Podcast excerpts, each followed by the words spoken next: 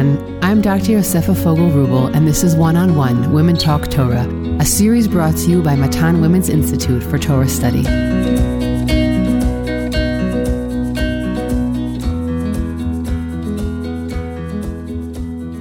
Welcome back to Matan's One on One Parsha podcast, where we discuss deep thematic points about the Parsha. If you would like to sponsor a podcast episode, please contact the Matan office via telephone or email me at podcast at matan.org.il. This Bereshit series is titled Chosenness and Choices. The book of Bereshit is propelled forward by God's chosen representatives, Adam, Cain, perhaps, Noach, Abraham, Yitzchak, Yaakov. But these messengers impact the world because of the choices they make. And it is a nexus between being chosen and the human choices that actualize this divine will in the world that we are exploring in these episodes. Today's conversation was recorded on the 14th of November. Parshat Vayishlach opens with the fraught encounter between Esav and Yaakov. Yaakov prepares for the worst, and in the midst of his preparations, experiences an unusual encounter which leaves him physically injured. Yaakov and Esav meet and avoid dangerous conflict, but they somewhat disappointingly part ways again.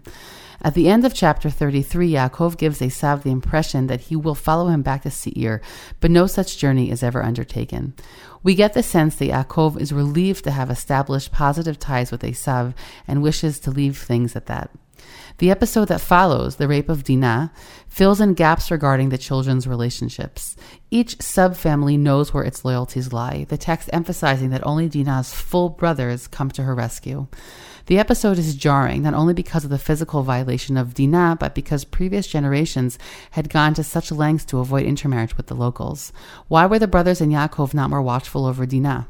Last year's episode on the rape of Dinah with Rachel Sharansky Danziger, episode 86, was chillingly insightful. I recommend going back and giving it a listen if you haven't heard it.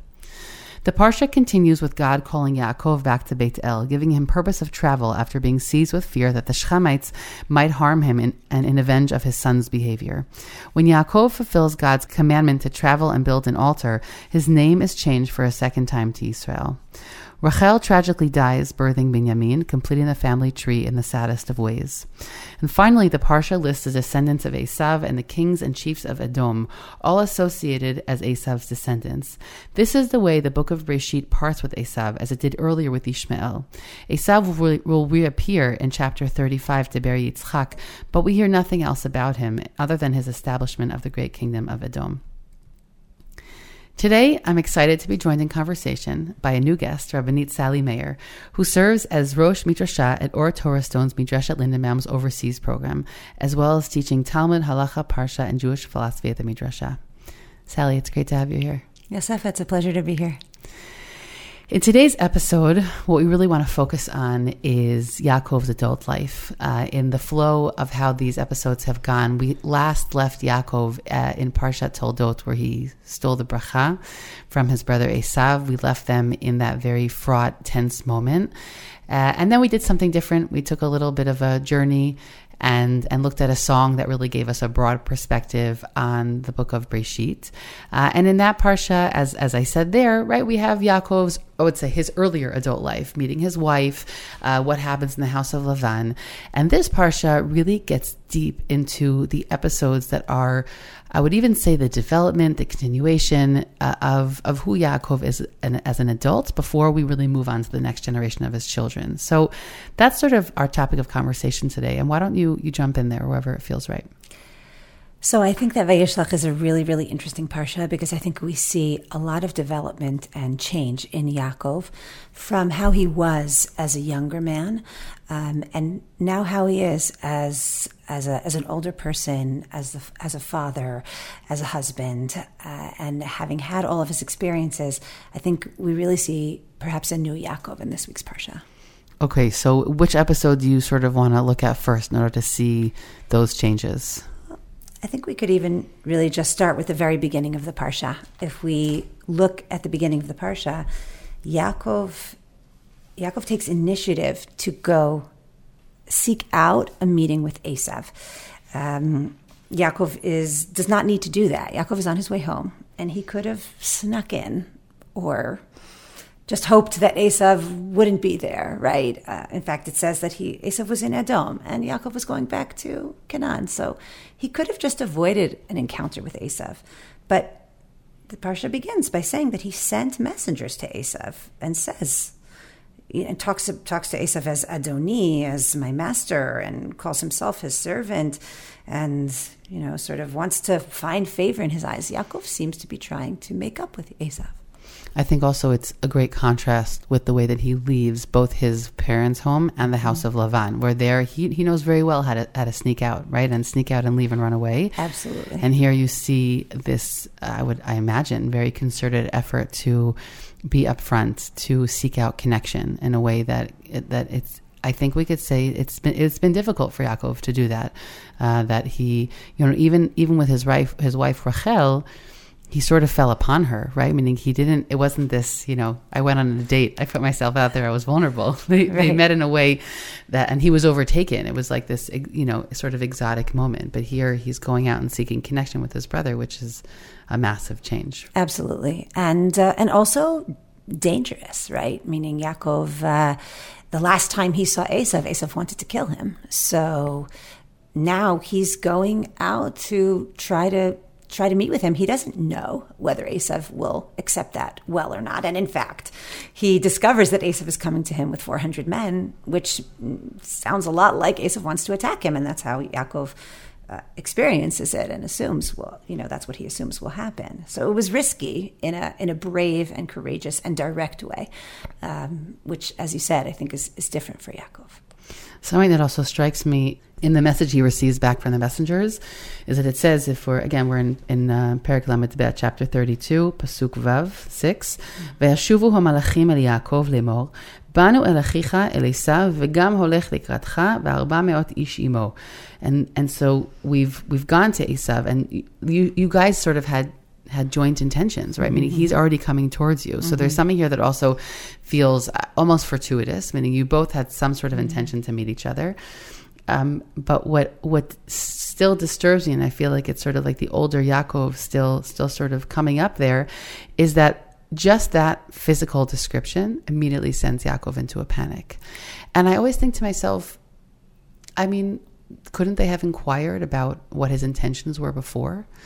It, all he has is these facts. Now, it does. It, it, seems very foreboding. It seems like a military attempt. I, I get what it looks like, but but we, I always just wonder, like, why couldn't they have asked? And why didn't Yaakov say, well, what did he say? What were his intentions? But immediately, Yaakov me'od, v'yitzer lo, et ha'am, asher ito, and he immediately goes into a panic and he divides them up into two camps.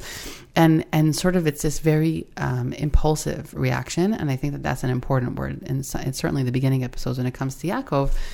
And and I, I almost feel like chaval, right? Meaning chaval. I mean, okay, everyone has a journey they have to go on, but what if they would have just inquired about Esav's intentions to begin with, and then maybe this wouldn't have unfolded that way? That's really, really interesting what you're saying, uh, because I think I, I, I identify with Yaakov in this in, in, in, his reaction in this circumstance when he hears 400 men are coming it doesn't seem like that's so necessary when you're just meeting your brother back again. So i, I and I, especially given the way that they parted so long ago. So i think that yaakov has a lot of reason to think that. What you're suggesting maybe is that their ultimate meeting with the kisses and hugs right are was actually what Esav was planning all along. And maybe yaakov really misunderstood. Uh, it oh, because be. you're maybe you're maybe looking at it through like the eyes sort of of Rashi here, meaning that it was all the elements that placated Esav, meaning he intended to come and hurt, and then he became softer. I guess that is that is how I see it. Not so much influenced by Rashi, but mm-hmm. just influenced by the like why are you bringing 400 men yeah. to meet your brother that just seems unnecessary so unless Esav just always travels with an entourage always travels with an entourage i, I don't know but yeah. I, I i do wonder if the meaning the way that i read the story actually is that that Esav did have bad intentions did mm-hmm. have did did plan to attack Yaakov but then was either placated or right? The uh, Hashem protects Yaakov, and and ultimately there's this uh, this meeting. But I think your your reading is also very interesting. That maybe Yaakov misunderstood. I just would want to understand then what are the 400 men for? Yeah, no, I it it, it looks ominous. I'm with you. Right, it, it right. definitely looks ominous. Mm-hmm. But I guess I always assume that his reaction at the end was his intention in the beginning. But I think that that's a that's an interesting point of uh, of contrast.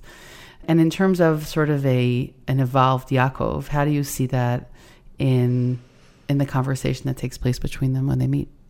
Right. So I think that uh, that there's something really, really important uh, that is said, and this is actually an insight that my husband, Rabbi Eitan Mayer, pointed out. Uh, so I want to give him credit. Yaakov, when Yaakov and Esav are debating whether Esav should accept the gifts, so um, Yaakov says, "Kachna et birchati." He says, "Take my blessing," and I think that that doesn't just mean take the stuff I gave you. I think it may be that Yaakov is trying to say, I want to give back the bracha that I stole from you. Mm-hmm. Meaning, Yaakov is sorry for having done that. Yaakov is trying to make up for that.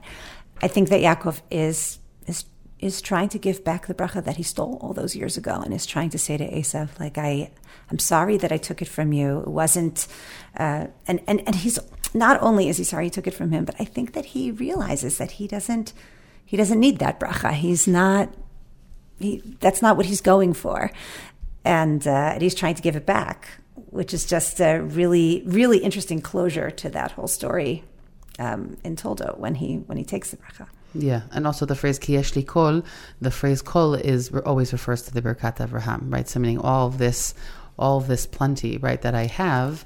Uh, he's it, it, it's all it reflects both because at least I'll go with the interpretation that we gave in Parshat Toldot is that we have two different elements. We have the right, we have the Bchora and we have yeah. Birkat Avraham, mm-hmm.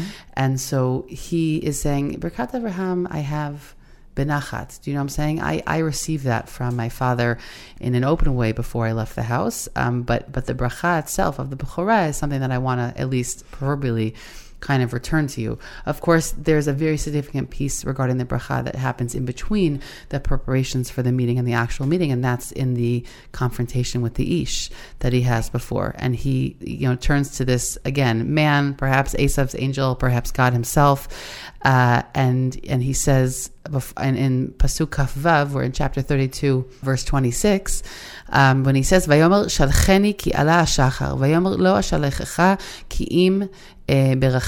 Okay, so he the he says he says, "I'm not going to let you go anywhere until you." Uh, until you give me a blessing. And this constant need for blessing, this constant need to feel reaffirmed is something that, you know, follows Yaakov throughout, throughout his life, really. But there is something, again, I'm going to use the word evolved. Anyone who knows my family listening to this knows that's a word we like, but uh, there's something just mm-hmm. really changed and, and, mm-hmm and matured almost about about Yaakov, right? Meaning he still needed it when he. We almost feel like in that confrontation with that godlike creature or God Himself, he wants to receive what he took hmm. inappropriately. And then when he when he does receive a certain kind of blessing or a change in name which is a question how that fulfills that but and then he meets Esav and he says there's something almost calmed about Yaakov that he received what he needed and now he can give back to Esav what it is that really belonged to him yeah, that's really, really interesting. I think that the this encounter with this Ish is very significant. Um, I'll mention two ways that I think it's very significant. Number one, Yaakov uh, wrestles with uh, with this man, uh, and he's the one who he refuses to be underhanded, uh, to reach below the belt, so to speak. Not even just so to speak. That's actually what the, the Ish does to uh, to Yaakov. And Yaakov used to be the guy who you know, used to be the person who uh, who was underhanded, who dressed up as his brother, who tricked, uh, even even the way that, that he had to deal with Lavan, and maybe you could say he had to deal with Lavan that way. There was no other way to deal with it with him. But it was also uh, subterfuge and, and, and being tricky. And, and as you mentioned earlier, how he, he sneaks away, and the Torah describes it as Vayignov Yaakov et Lavan, like he steals his heart, right? Which is not a not a positive way, even from the Torah, for the Torah to, to describe it. He's he's his his whole method is very underhanded um, in the, at the outset, uh, but he refuses to he refuses to fight in that way anymore, and so it's it's actually the ish that uh, that that does that, and then uh, so, so that's the first thing I think we see a real change in Yaakov, and that change is actually expressed in the change in name. Yaakov means to be tricky, mm-hmm. right? Akov Yaakov and Yashar, heel, heel grabber, heel grabber, and uh, Vayakveni zepamayim. Esav says about Yaakov, and and uh, and now he's Yisrael Yashar. He's straight, and so I think that that change in name is is uh, is is very powerful, but also very appropriate for this moment where he where he actually changes the way that he behaves. And I think that, that so it's really the, it's it's those two things. It's the it's the the the not being underhanded in the fight, and then the the change in name, which really comes, I think, as a as a result of that. Um, I think is the is, is a significant uh, part of the story and a significant turning point in the evolution, as you say, of Yaakov. As a complement to that, I, I want to just read a quote from uh, from Leon Kass's commentary on Bereshit. He says the following. He says, In his striving with his brother Esau, Jacob must avoid being either Cain or Abel. In relation to his father, from whom he steals his brother's blessing, he must avoid being like Ham, a man who sees his father's nakedness and refuses to cover it up. He must, despite his artful nature, avoid the pride of the builders of Bavel he must, despite his erotic nature, which he brings in from the story of Rachel, who was the first person who really fell in love uh, with a, with a woman in that way. We have Yitzchak who loved, but he falls in love. Mm-hmm. Uh, he must, despite his erotic nature, acquire the proper attitude towards women, marriage, and procreation. He must, despite entanglements with foreign peoples, avoid the temptation of limitation, assimilation, and idolatry. And above all, precisely because of his enormous talents and self reliance, he must avoid the all too human propensity to ignore or forget about God, to regard himself as his own self sufficing source. Okay, we can agree or not agree with some of that. Obviously, his commentary is going to be much more human based than mm-hmm. God based. But I just want to take even more that last piece, right? About there's something about Yaakov, and this really comes through in his commentary very deeply.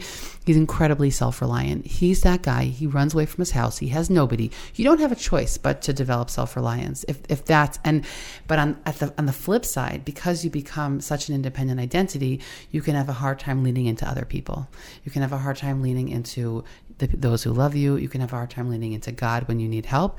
Uh, and and I think that just as like a as a, a soul position, many people who are very self reliant, I think, do have a hard time just turning to God and saying, help me out here you know like i i don't because they're not used to that that space and and when you bring out now about yaakov is is the fact that sometimes what it takes to change something that sits so deeply at the core of someone's being is is nothing less dramatic than a name change. Meaning, the, how how many ways can you express the fact that somebody's different? You know, and we know people who do that.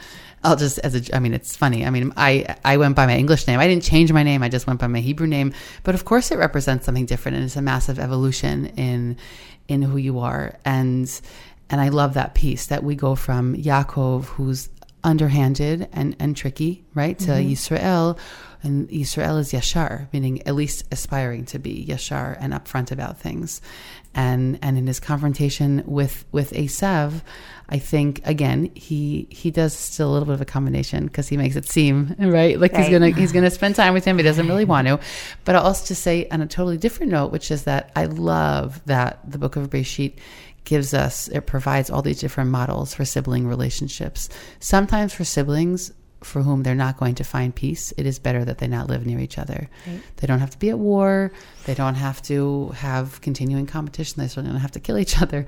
Right. Um, but an alternative to a fratricide situation might be living in different geographical locations. Interesting. Picking up on what you said there, they do bury their father together, right? Yeah. Meaning there, it's maybe it's that model of siblings that can't live together, but for maybe family smachot, maybe family sad times, they can come together and work yeah. together. I want to pick up on something else you said, which I because I find very interesting what you said about being self-reliant versus being able to rely on God. Perhaps the image of his limping at the end of this story is very much that vulnerability. He can't. He's not. He's not at his in, in top shape anymore, right? He's totally. he is actually vulnerable, and I think there's another thing uh, that indicates that in the original uh, part where he is expecting Esav to come and attack him. So he does does all these different things, right? He sends the gifts and he and he splits up his camp, but he and he also prays. And uh, in that prayer, he's so humble. I'm reading uh, chapter 32, verse 10. I'm humbled by all of the kindnesses and all of the faithfulness that you've shown me. Uh, because you, I left, I, I, I went over this same river uh, years ago when I was running away and terrified. All I had was my staff, and now I'm, I'm two camps. And I want to contrast that with, with the Yaakov at the time when he was running away in Parshat Vayetze, where he has just that staff and he sleeps on some rocks right on the way. And he has this amazing dream. And he wakes up from the dream, and here's young Yaakov, right? Like you said, so self reliant. And he says, Okay, Hashem, I'm going to make a deal with you. If you take care of me and you watch over me and you give me everything I need, then when I come back, I'll make this into a Beit Elohim. I'll make this into a house of God, and I'll give you 10% of everything. And Hashem must have thought, oh, that's so cute. You know, it's like when cutting our kids, a deal with God. Yeah, cutting a deal with God, number one. Number two, it's like when our kids buy us a present using our money. Thank you so much. That's so sweet of you, right? It's so cute. And we do appreciate it, but in that like kind of that's adorable sort of way. So what what is Yaakov offering Hashem? It's he's coming from a from a perspective of I have what to offer. And now he's seen a little bit of life. He has kids. He has wives. he has uh, right. He's seen. He's been tortured himself. Meaning he's been he's been on the other end of somebody who's tricked him, and now he's saying, Hashem, I have nothing to offer you. I just I just really need your help. And that's a kind of vulnerability also that that fits in with what you were saying. Yeah, I think that those are two really powerful points. Both the reflective in his in his tefillah to God. Uh, I also think that many of us that that's a very common journey. The journey from confident. Um, I'm going to use the word cocky, but it's mm-hmm. about humans, not about Yaakov, right? Mm-hmm. Confident and cocky, young, and then life trains us, right? Life puts us in our place, and and I think that I think that all, I, I, I often say to people that if people don't become more humble over time, then then there's something that isn't working on that journey, right? It's Absolutely. It, life is supposed to do that to us.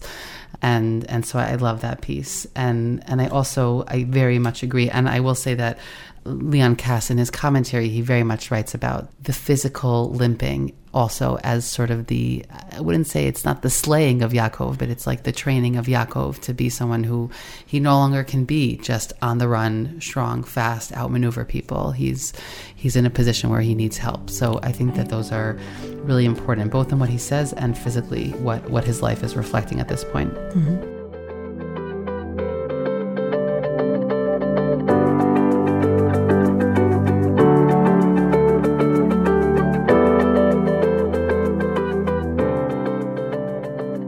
So, where else do you sort of see this evolution when it comes to Yaakov in this week's parsha? So, I think that even in his in that painful and difficult episode of the rape of Dinah, which I know we're not going to get into that element of it, but in terms of Yaakov's reaction, uh, Yaakov, I would say that his children take the approach that he would have taken in the past. Mm. They trick nice. Shechem yeah. and the, and Chamor, and they say, okay, you know what, we can be right. They say bemirma, right? They yes. answer bemirma with trickiness, and they have a whole plot. We're going to have them do a brit milah and circumcise themselves, and then when they're weak, we're going to attack them, and we're going to take Dinah.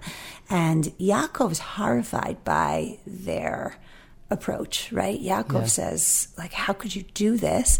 And uh, and and he later curses Shimon and Levi in his blessings right at the end of his life he's angry with them for what they what they did and it's not entirely clear what he, what Yaakov was really thinking in, at the end of this. In other words, when his when his children answered for him, right, and made this whole thing, was he okay with that? He was planning to go along with the intermarriage plan. It's not so clear, to, at least to me, what Yaakov was actually thinking, but he certainly is unhappy with what what the brothers did. Um, and um, and I think that that's also an indication of Yaakov's change. His kids are doing what he what he might have done in the past, but but he he's not happy about that anymore.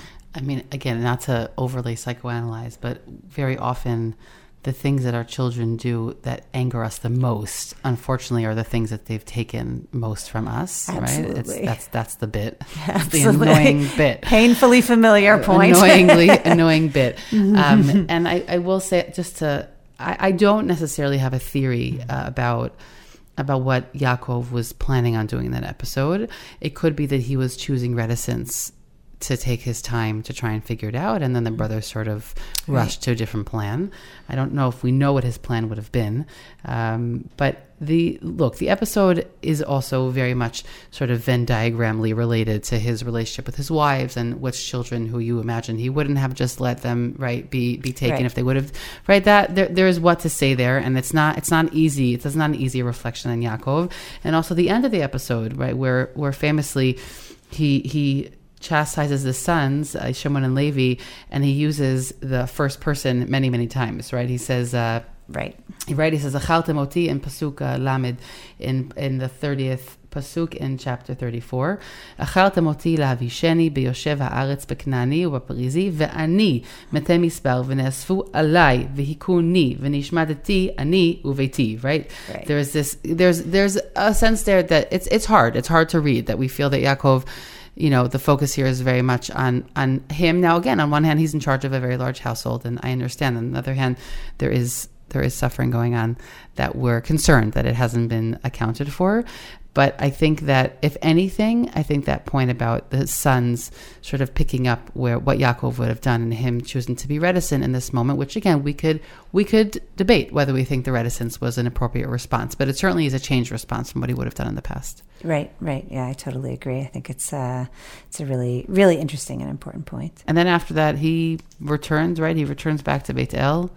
Uh, and I'm also curious where in the continuation of the Parsha you think that uh, we see sort of the evolution of Yaakov. towards the end of the parsha, when Yaakov actually comes back to Beit El, builds the altar that he had promised all those years ago when he when he was running away.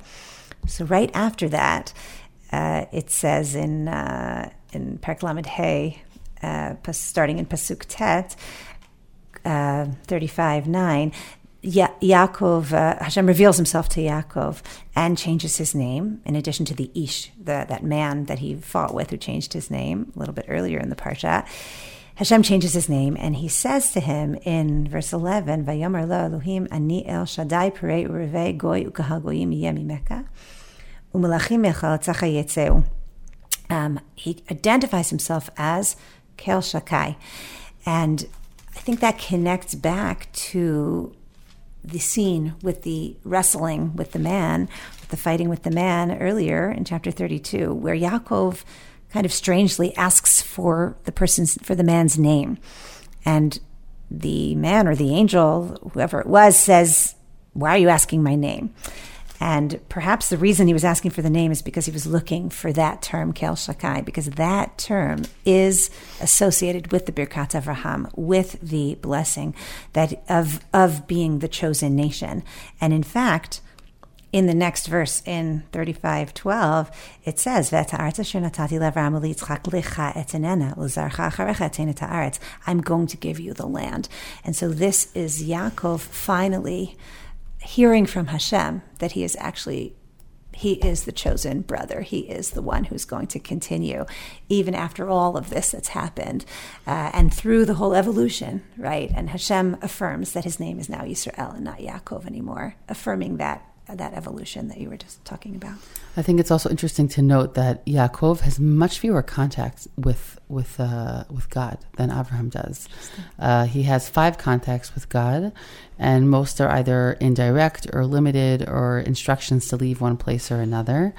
Um, and and so this, you know, Beit El is this place for him where he has that direct contact with God, and uh, I think that you know we have sort of the the precursor of this moment of the episode of fighting this man who clearly is much more more than a man, but the need also from God's perspective that that's not enough of a name change. Meaning, I sent my messenger, but in order for this to be a real change for eternity, I have to sort of deliver it myself.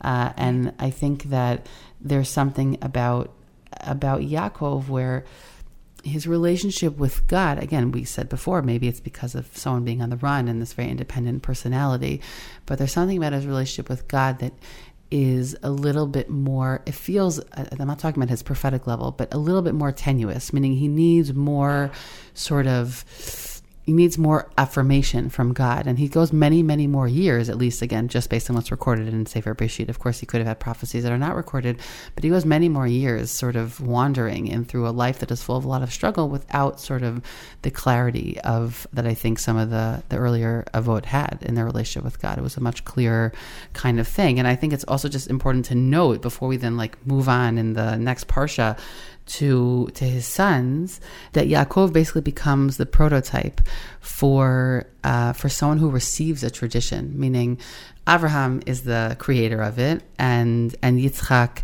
is uh, sorry, he's the founder of it, and and Yitzchak obviously receives what he can from from Abraham, but he was but he, but Yaakov was the first one who's really like born into the covenant, and he's also not the firstborn. So he's sort of like a he, he's wouldn't say he's farther removed, but he we are yes getting to a place where we have to figure out how to transmit it. Not because my father was that and i have that right in my the front of my mind but i'm already a generation removed. So it could be that his relationship with god somewhat reflects that. Um, but i just think it's important to note that the the sort of the prototype of who Yaakov is in relation to the Avot is a very different kind of thing. Not just in the midot, let's say that Chazal emphasized, but also just in terms of what it what it means. And now he has to figure out how to pass that on, not to one or two sons, but to but to twelve. Right. You know, so it's just like a different enterprise. Such an interesting point you're making, and it really makes me think of how Yaakov's experience is so much more similar to ours. We're not the creators, we're not the founders. We yeah. were the we're, we've received this grand tradition we experience galut, we experience uh, exile, we experience challenges.